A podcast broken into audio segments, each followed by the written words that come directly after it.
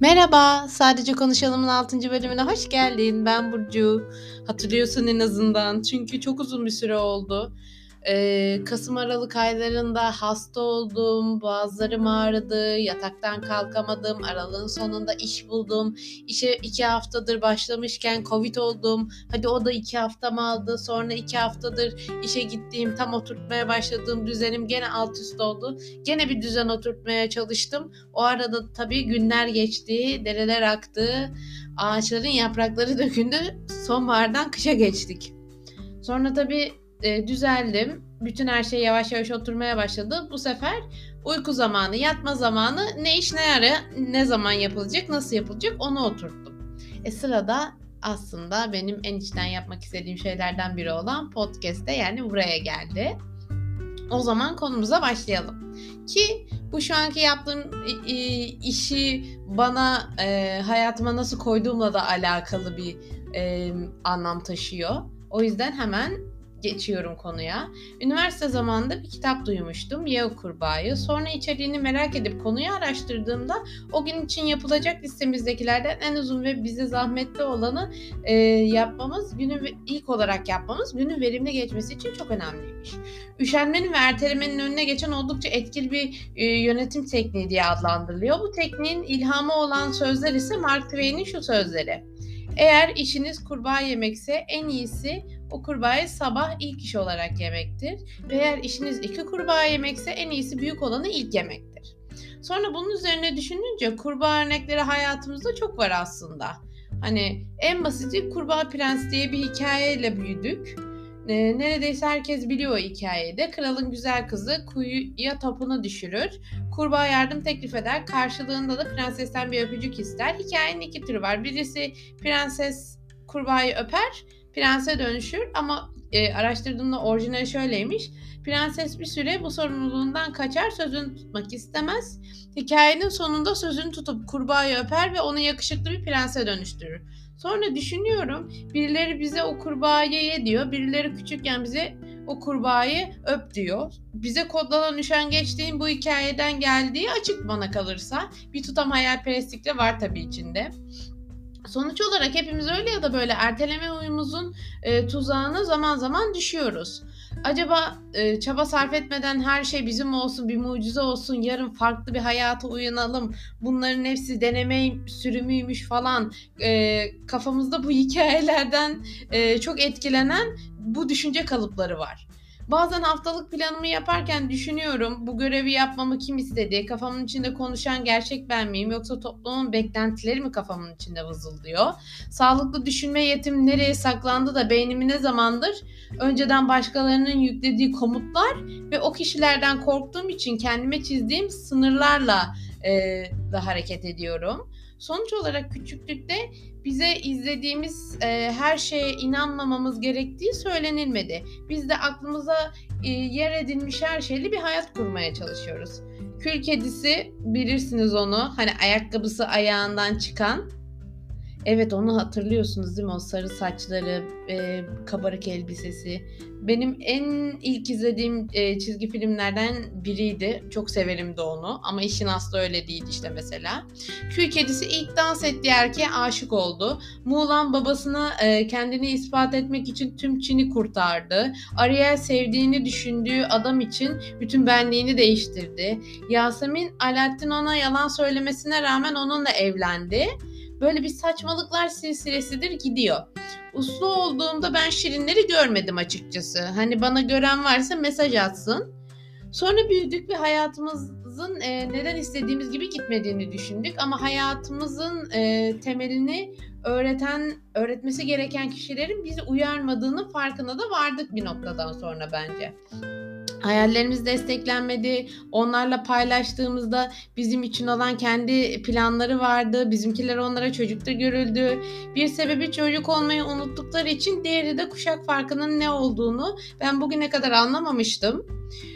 Büyütüldüğümüz hikayeler ne kadar farklı olursa biz de o kadar ayrışıyoruz. Evet, hayatın işleyen bir matematiği var.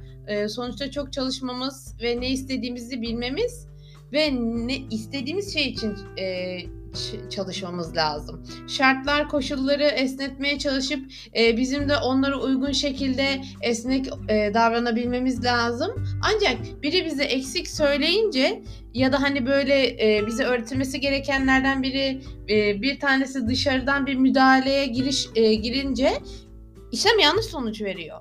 Ben hep hayal gücü yüksek bir çocuk oldum. Ayaklarımın yere basmadığı çevrem tarafından pek çok kez dile getirildi. Bunu hareket kabiliyetimin esnek olmasına bağladım ama hakaret olarak da hiç üzerime alınmadım açıkçası. Tabii yanlış anlaşılmak istemem. Kendimi en dip kıyı köşesine kadar tanımıyorum. Ayaklarım yere basmadığı için çok hayal kırıklığına da uğradım. Her gün yeni bir hedefim var. Yapmak istediğim yeni hedeflerim var. İstikrarlı olmak bazen işkenceden beter. En son istediğim şey için harekete geçmeyi de hani böyle ilk adım olarak yapıyorum. Gerçekten yani onu yapmayı en son istiyorum ya. Hani gerçekten hani o benim için son seçenek ama ona ayaklarım gidiyor. En çok istediğim şey için hiç parmağımı bile hareket ettiremiyorum yani. Sonra anlıyorum ki o ayakları yere basanların yürüdükleri yolda ayağına taşlar batmış. O sebeple daha acemi olsam da kızmamaya çalışıyorum onlara. Çünkü aynı yaraları almayalım istiyorlar. Ayaklarımız yere bastığında onların geçtiği yoldan, o patikadan böyle hani o sivri taşları, o çukurları bilelim ki bu sayede biz bir yerimiz kanamadan herhangi bir şekilde, herhangi bir nasıl desem böyle yıpranmaya uğramadan bu hayatı bitirelim istiyor ama işte bu da bir hayal aslında. Kim ne kadar hayalperest onu da konuşmak lazım. Yani şöyle kendimi tanımak için de dinlediğim hikayelerini yeniden dinlemeye başladım bu süreçte. Daha doğrusu düşündüm ve araştırdım. Bugünlerde geçmiş çekirdeğimdeki hikayelerle kendi yol haritamı oluşturmaya çalışıyorum. Nerede kendimi kısıtladığımı bulmak için detaylarına bakıyorum.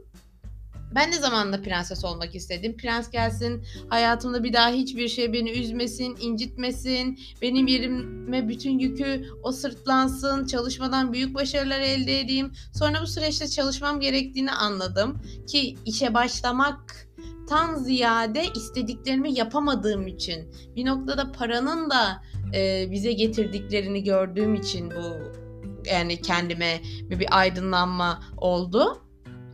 Sonra baktım, tabii ben büyükler her zaman haklıdır diyerek kendi iradem zannettiğim başkasının yoluna sarılınca mutsuz olmuşum geçmişte.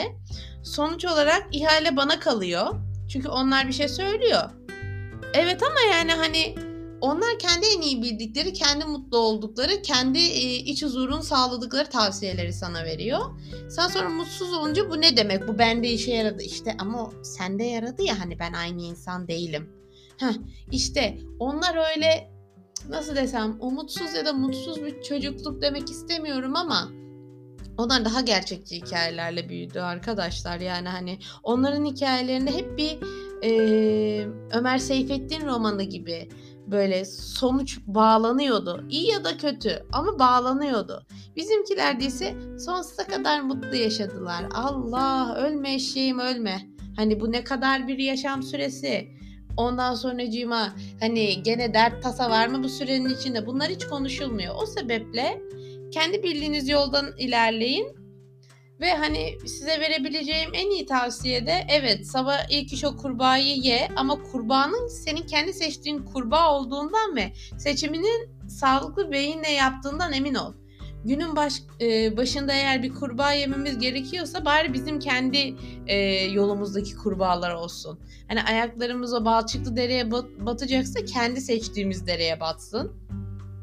Ben geçen senenin sonunda çalışmaya başladığımda hani böyle paranın sana getirdiği yani nasıl desem seçim hakkının güzelliğini gördüm.